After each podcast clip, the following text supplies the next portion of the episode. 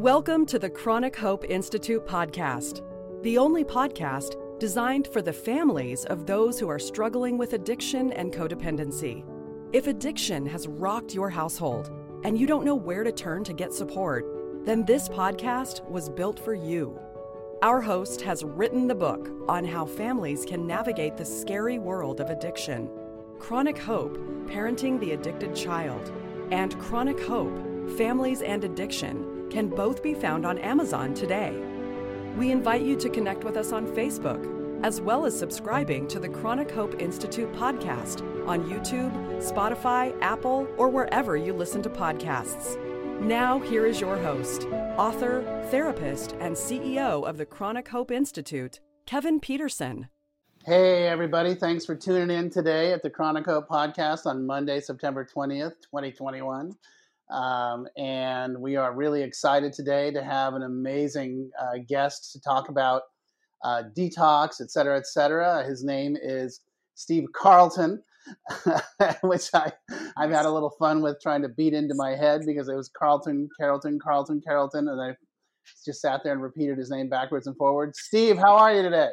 Doing great. So good to be with you. Hey, man. Thanks for having a. Thanks for joining us. We really appreciate you here. And um, we're what we want to talk about today is what do we do if we think one of our family members has a drug or alcohol problem. But mm-hmm. before we go down that path, would you mind giving us a little bit of background about sort of who you are and where you come from, what you do, et cetera, et cetera? Absolutely. Yes, I'm Steve Carlton. I'm the executive clinical director at Gallus Detox. We're a medical drug and alcohol detox facility. A little bit about my background. In addition to Gallus, I'm also a professor in the um, uh, graduate school of social work at the University of Denver. Um, and prior to my experience at Gallus, I spent 10 years uh, treating addiction and trauma with, uh, with veterans at the Department of Veterans Affairs.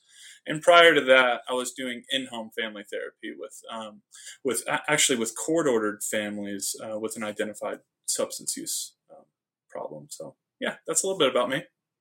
Wow, I that that last part I didn't know. I you and I share that together. I did that too. Mm-hmm.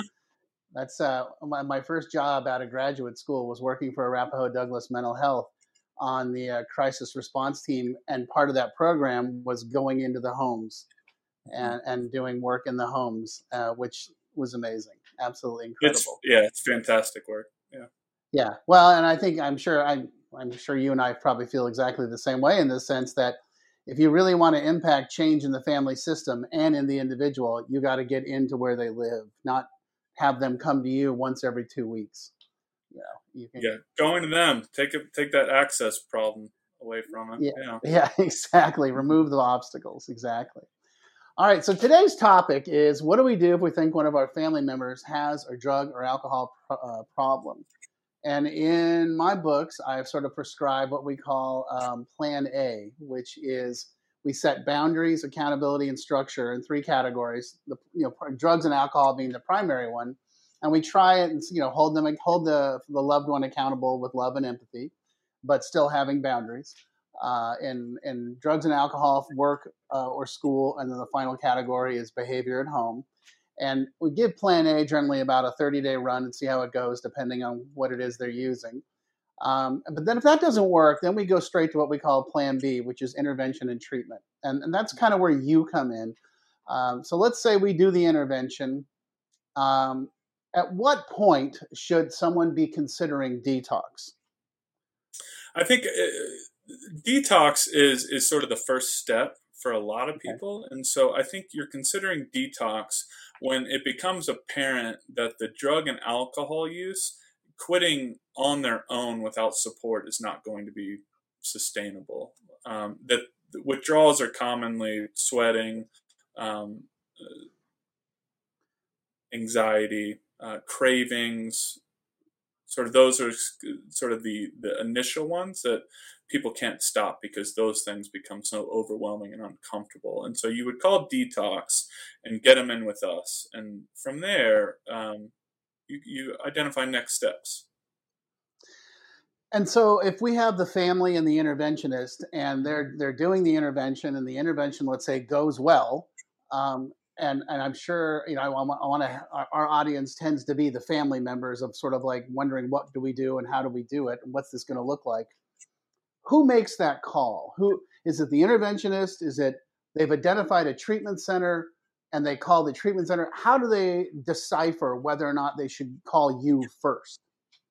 Sure, I, I think when people have severe withdrawals, uh, vomiting, diarrhea, like they're they're really sweaty, they're sort of having those delirium tremens if it's alcohol, um, that we should be the first call. Uh, we know that withdrawals from substances are a lot of times the biggest barrier to people engaging. There's so much fear around those symptoms that people don't want to go to treatment because they're terrified of how badly they're going to feel. And so we would be the first call on that end. Um, a lot of times, residential facilities, if you start there, the admissions people will identify with the patient that the withdrawals are bad enough that they need to come to a place like Gallus and get that medical stabilization uh, before they go on and can engage meaningful in, in, in therapy and other interventions. Gotcha. So what I hear you saying is that so now I'm on now I've done an intervention and now I'm on the phone and I'm calling my local treatment center and I've gone through the insurance qualification process and now the admissions person at the treatment center is going to sort of walk me through and and get the severity concept and and then it mm-hmm. be, then it becomes they're going to help me find you. The vast majority of the time that is how it happens. I don't for family i think the message there is they they don't need to do that assessment work. You can leave that part to the experts and and that that really is our job and our admissions people's job to ask those specific okay. questions about whether or not detox is indicated when it is it's usually pretty obvious that yeah. the withdrawals are really the barrier to somebody going to treatment because you're going to hear that from your family member or loved one. I, know that I in my client base um, that tends to be one of the things that with someone who's using benzos or opiates or uh, heroin uh, or, or meth, methamphetamine, um, that tends to be one of the biggest uh, arguments against going to treatment is I'm I'm not going to go through the withdrawal process. Yeah, exactly. And I think what Gallus does better than most is for opiates in particular, the the withdrawals people feel like they're going to die, right? And if yeah. they've had treatment experiences and they've been that uncomfortable, there there is some legitimate fear around eh, are these people going to treat me with dignity? Are they going to listen to me when I'm telling them I'm desperately sick? And and in Gallus we do listen to that, and and we're proactive in our in how we detox people. So we make people much more comfortable than most, uh, even through that really difficult process of detox. You know, I actually just last. I mean, I'm not kidding. That just last week, that was one of the. I was on the phone with uh, a, a, woman and, and the person that she was trying to talk into going to treatment. And that was exactly the argument from the, the, the young woman that was struggling with alcohol detox was they're not going to treat me right. I've gone to the ER before. I've gone through detox. This is, I'm not going to be, you know, uh, I'm not going to have that stigma. I'm not going to have that shame attached to me. So I'm really glad that you brought that up. That's a, that's critical. And I think a good question that uh, that family and the person struggling can ask is how do, how do you all do detox? Is it proactive, right? Are you proactively staying ahead of those withdrawal symptoms, or are you waiting until people get sick before you're medicating and, and helping them? Ah, yeah, that's a great question. I'm, I'm gonna I'm gonna write that down. Thanks, I appreciate that. Um, so the next thing I get from families is okay. Once I've, we've introduced the concept of detox, then they come back at me um, and they're asking me, okay, so now I'm seeing things about a social detox and a medical detox. And can you uh, define those two and the differences and what you guys do at Gallus? So I'll start with what's what's the same about social and um, and medical detox is it's it's usually designed to be an assessment phase when you're coming into detox, you let the professionals and the experts at those places do that assessment and determine like what is going to be a good fit for a residential or uh, or a treatment program that's outpatient. Um, in social detox, there's typically not there's there's not medication involved, right? That is really just a holding place for someone to go and to mm-hmm. to have a safe place for them to be. Um, okay. A lot of times it's either jail or social detox. Medical detox is very much like you're coming in and, and we are immediately starting to treat you for withdrawals. We know that you have withdrawals and and, and so we're going to start addressing those immediately when you hit the door.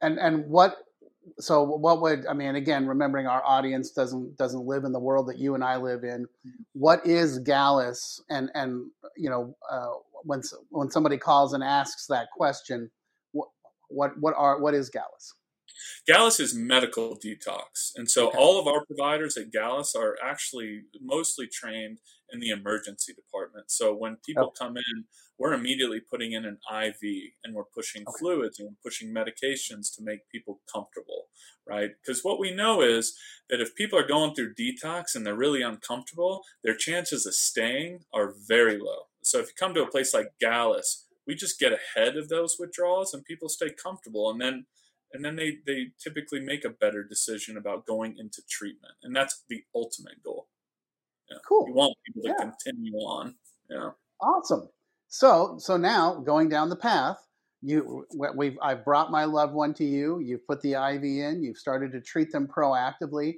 Me as the family member what should i expect? What what what do you want from me? What kind of participation or engagement are we going to have?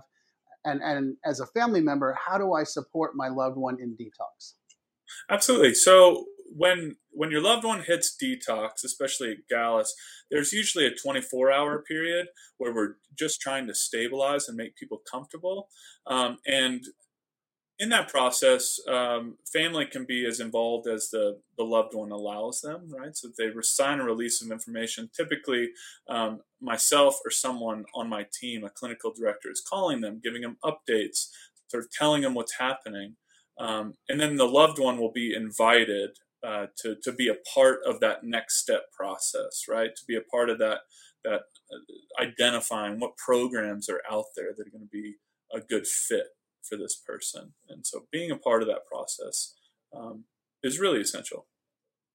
Yeah, that was actually one of the follow-ups I was going to say is so let's say that we we we haven't picked out a treatment center mm-hmm. um, mm-hmm. but we know that the first thing we need to do is get them like you said physically detoxed um, is that something you can help us with it, it, with the yes with the identifying the program after yes yep. that is mm-hmm. our primary goal and function is trying to get that person into next steps i think the most important thing your viewers should understand and you know this kevin but the only predictor of success in recovery from substances is days in a recovery environment so the more connected that person is the higher chances of success right yeah, well, which I mean, God, it's like you've read my questions.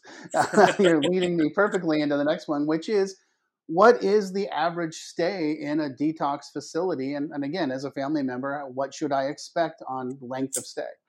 Yeah, for alcohol at Gallus, we are pretty quick. So we have we it's an average length of stay of three days for people with alcohol use disorders. Um, and a lot needs to get done in that three days to get them connected to the next step. With opiates, you can expect people are going to stay seven or eight days, um, ah. and, and that that's a little bit longer of a process because of just the nature of those withdrawals and how how opiates affect people. And was it? I'm guessing that it's the same for benzodiazepines as well and prescription medications. Benzodiazepines are really pretty tricky, um, okay. and they that can be up to ten to fourteen days, depending on oh.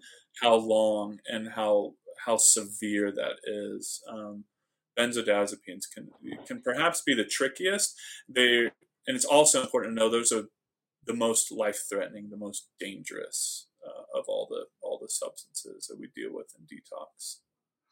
Which is oh my gosh which i mean which is kind of a bonus follow-up question to that is the significance and why it's so critical to use a detox facility as opposed to trying to do it yourself. So uh, fill in the blanks there. Yeah. why is it why, why is it more why is it good to go to a detox center instead of like i'm just going to taper down myself for for alcohol and benzodiazepines those two substances the withdrawals from them can be life threatening and what Okay. what a lot of people don't know with alcohol the big the the time frame where it's most dangerous is actually 36 to 72 hours after your last drink people sort of Ah. expect that it's that first 24 hours it's actually delayed where you're in that biggest danger zone of having seizures and with benzos it's actually three to five days after your last dose and so it's a, it's a really sort of delayed period where those can be really dangerous and that's why doing it at home is not a good idea Yeah, that that situation I was telling you about last week. That was the uh, Mhm. the argument that the uh, the alcoholic person was presenting. Well, no, I can handle this myself. I just need you know da da da da da. And the advice I was giving uh, her loved one was, yeah, no, she needs to go to detox. And you know, she doesn't. I'm sorry, I, I know you love her, but she doesn't get to make those decisions. You know, Mhm. Yeah. she's not a she's not a Steve Carrollton expert. You know. right. Did it again. yeah, and it's, it's just a lot for people to wrap their head around, right? That Yeah. that that stopping the substance can put my life in danger. That's very counterintuitive because the goal of family is to get them to stop, and so understanding stopping too fast and stopping at home is is putting yourself in a worse situation in some ways. Yeah, Yeah, absolutely. So, hey, what trends have you seen um, during the pandemic? Because I, Mm. I know I've been, I've talked a lot to folks about um, the fact that everyone's been isolated and things have definitely been exciting and interesting. But I'm curious on your end, uh, what have you seen during the last year and a half? Yeah, it's, it's really been interesting. Things have started to shift a little bit in terms of um, a, a couple things alcohol and opiates. With alcohol, people that were sort of teetering on that line and, and that quote unquote functional alcoholic, right, where they would wait until 5, 5 p.m. after work um, to start drinking. I think when you're at home, sort of, I think that bottle calls to people earlier and earlier in the day. So we've just seen people go from sort of a relationship with alcohol that wasn't healthy, but they were still fulfilling some obligations to now they're having to drink in the morning to stave off shakes. The other thing is fentanyl. I mean, fentanyl is that's that's the big one right now that um, we're we're losing a lot of people to, and and I think the biggest thing there, and I don't know if this is COVID related or not, but um, on the streets, dealers are pressing pills that look like a Xanax or look like an Oxy or um, and and really what's happening is they're taking fentanyl and people do not realize it. A lot of people come in thinking I'm taking Xanax. We do a drug test and there's fentanyl and they're they're they're very confused and scared. Which again is an even more uh, another reason to be engaged in a professional detox environment medical detox environment because you guys are going to pick that sort of stuff up and treat it appropriately you know? Instead of the Exactly. Yeah. If you don't know what you're detoxing from, then you know that's that's sort of a, that's that's a problem, and that's that's happening a lot. yeah. Wow. This has been awesome. I, I really appreciate all, all the information give me some last thoughts what uh, tell me what have what have we not talked about or you know tell me anything else I think what I see a lot in my work, Kevin, and I know you do this all day, every day, but it's just uh, helping families with the fear, right? There, there's so much fear around this, and there's and it's so hard to know what direction to go in, right? I, think the question I get most often from family is just, what do I, what do I do? Like, you know, tell me what to do here, right? And I think th- there's lots of different right answers, right? And and I think helping people find the answer and the boundaries and the and the way they're going to navigate that that feels feels right for them. Um, that that they they do have options. There are things that are within their control. Whether or not their loved one continues to use or not, not necessarily within their control, but your own behavior, the own, the way that you're interacting and and, and, and addressing it, you, you do have control over that. And um, and I think that's that's one thing that you you get help for when you seek it, right? Is is sometimes the help is more for the family than it is for the person struggling with the addiction, and and that's okay and that's necessary. I, and I yeah, and, and like you know, you and I have both done so much you know family work and in-home family work that sometimes that's how the whole process starts is mm-hmm. actually getting the family to get on board and say hey we're not going to do this anymore. We're going to take care of ourselves. And if you choose to continue down your path of substance abuse that's your choice but we're going to start holding boundaries. I mean i know for a fact that uh, in in 1990 my dad that's what he did with me he's mm-hmm. like look so you're my only son and i love you but yeah. we're done you know no more and and mm-hmm. that's what started the whole process and it's such a hard thing to do. The other thing I think families should know is that even if somebody is sort of pushed or shoved into treatment, that can be effective, right? It, it mm-hmm. doesn't matter sort of the the the agent for change or the reason somebody gets the treatment. It actually doesn't matter statistically whether somebody is forced into it or they choose it of their own volition. Outcomes are identical. I mean that then that's that's also important to know. So when they are having to set those boundaries and do those hard things, you're giving your family member a shot, right? Even though yeah. it can get ugly, you're giving them a chance, an opportunity, and that's that's kind of that's the point. Hey Kevin, we have a uh, we have a question from the audience on our Facebook Live uh, that I think you both could probably help with. Um, okay. So I'm going to put it on screen here for you guys. Can you read that, Kev? Sure. It says, I think my, from Carrie, I think my loved one is going through this and I'm not sure how to approach the conversation with them. Can you help me? Uh, can you help guide me? So, Steve, why don't you take a shot at it first and then I'll, then I'll jump in. Absolutely. So, just uh, with the approach of the conversation is, is, is what I'm guessing she's asking there. Yeah. And, and I think, uh, I think compassion.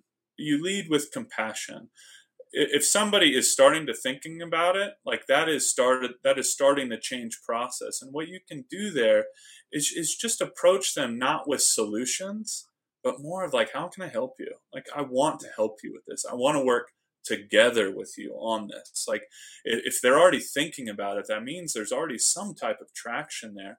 And i think and then you can get on the phone. The, the recovery community is really a beautiful thing because even if you even if you get on the phone with the wrong person chances are they can point you in the right direction right? And yeah. so getting your loved one on the phone with somebody and, and doing that together like if, if they will let you do that that's a great place to start i think yeah i agree i mean if we have a family member that's like voluntarily saying hey i i have a problem and i need help you know, I, that's definitely a fantastic thing. And even if it's something uh, uh, that Carrie may be saying is, how do I bring it up to someone that that I'm concerned about? I think that like it's the same thing. You you treat it with empathy, love, and compassion. Um, and I think you also toss in, you know, some boundaries as well, and saying, hey, you know, I love you and I care about you and I'm worried about you, and and and I think we need to get some help and and you know be willing to en- engage in that slightly uncomfortable conversation. Mm-hmm. Yeah, yeah, great, great. And we had another question, Kev, that, that I can't put on screen, but it's it's on another channel. It's is detox covered detox covered by insurance? Great question. Oh, yeah, go ahead, Steve. So uh, uh it it depends on your insurance plan right? And so I think the first thing you can do, and this is what a lot of people don't know, is they start by calling their insurance company, and then they they that can just go on forever. And so one of the main things that Gallus and other rehab facilities can do is you get on the phone, and that person you you you give them your insurance information. They do what's called a verification of benefits. And that admissions person will look at your insurance plan. They're going to be experts in what's covered and what's not. And they can call you back after doing that and tell you this is covered, this isn't covered. Um, here's what you can expect. And, and so it's, it's better to do that with a facility than with an insurance company, is what I'll tell you. 100% agree. And I happen to know the director of admissions at Gallus, Emily Schrader, who is so awesome and so amazing. And and uh, she's just an incredible person and does an incredible job, as well as, and I'll be in big trouble if I don't throw a shout out to my girl Laura Herman as well. uh, you know, uh, who is your what director of marketing, director of business development? Yeah, she's our yeah chief of business development. Mm-hmm. Chief, chief. Oh my gosh. Chief. Okay. chief. yeah, and uh, which which tells I would just the thing I would say is that you guys mm-hmm. have such great staff and and they do such a great job. And and you know what's interesting is that um, from a personal experience is that I uh, we we had a situation a year ago where we worked with you uh, for a, a, loved a loved one in our family that uh, and you guys did an amazing job and took great care of her. And so, you know, we're we're very very grateful. So I definitely have some personal experience with you. So, all right. And, well, and Kev, know. sorry, we have we have one more question, and it's not pulling up on screen, but I'm gonna let you know what the question is. okay. um, and you both can you both can help this person live. Uh, this person essentially is saying that they've their their loved one has been to detox multiple times. Uh, they feel like it's been a a way to get them to shut up or not worry about them anymore. They just go to detox, but then they don't follow through with treatment. Uh, so their question is along the lines of what to do when your loved one's been to detox multiple times, and it doesn't seem like they're ready to change their life, and they're not. They're worried they're not going to take detox seriously the next time. You this, go first. This is, yeah, this is sort of what we do at Gallus. A lot of people um, that that come to us have had many, many bad experiences in detox, and uh, unfortunately, that there's there's there's some facts behind that, right? And so at Gallus, we are different because we're proactive in treating withdrawals, right? And so when when when you can get if you can get that loved one on the phone with somebody at Gallus, they can go through that process. The other thing that Gallus does really great with is we provide something called motivational interviewing every day while they're in our detox. And because they're feeling better in that process and they're feeling more hopeful and confident, maybe it can be different this time. Usually you can get better traction and get them connected to aftercare. Um, where and and that's kind of where things typically fail in other detoxes is they're miserable they just can't wait to get out of there. And and yes exactly. And i would say that um, in the process and I, and I know you guys do this in the process of bringing the loved one to detox as the initial step in the continuum of care is working with the family and planning what the next step is going to be. Because i mean i have to tell you i hear this all the time oh, they went to treatment. I'm like, oh, really? Where'd they go? Oh, they went for five days to this place. I'm like, okay, that wasn't treatment. That was detox, which is great, but treatment is generally starts at a 30 day engagement. So when my families that I work with, um, you know, what I let them know is that, okay, detox is the great first step. I'm glad you've got them there. But now it's our chance to prepare ourselves for that next step and holding the boundary of saying, okay, the next step for you is to go into this treatment program and we're not going to you know you're not coming home that's not going to happen you know we're going to hold we love you but we're going to hold the line like you said earlier number of days in engaged in recovery that's what that's what's critical so right. yeah absolutely. you know i think when they're in gallus they're they're con- we can connect family with people like you, Kevin, and and and um, me and my clinical directors, we also can sort of help families set those boundaries as well. And so it just opens up um, for more uh, sort of avenues of help and support when they come to come to a place like Gallus. And one more plug there. I mean, with at Gallus, eighty five percent of our patients that come through Gallus go into aftercare. They have some yep. type of next step identified and that that's exactly that's fantastic. That's that's that's wonderful. Cool. All right, Danny. Before I try to to end, or anything else? We're good to go. okay. All right. Well, it's great to have questions and great to have the engagement. And and Steve, I'm so grateful for your time and and for the knowledge and the information. And uh, we'll look forward to talking to you soon. Absolutely. Thanks so much for having me, Kevin. Okay. So thanks for tuning in again uh, this week to uh, the Chronic Hope podcast, the only podcast that is designed to help families that are struggling with addiction and codependency. And you know, if you get a chance, please go ahead and you know write us a review, like us on YouTube, Facebook, and and uh, Apple Podcasts, and subscribe. And we'll look forward to catching up with you guys next month.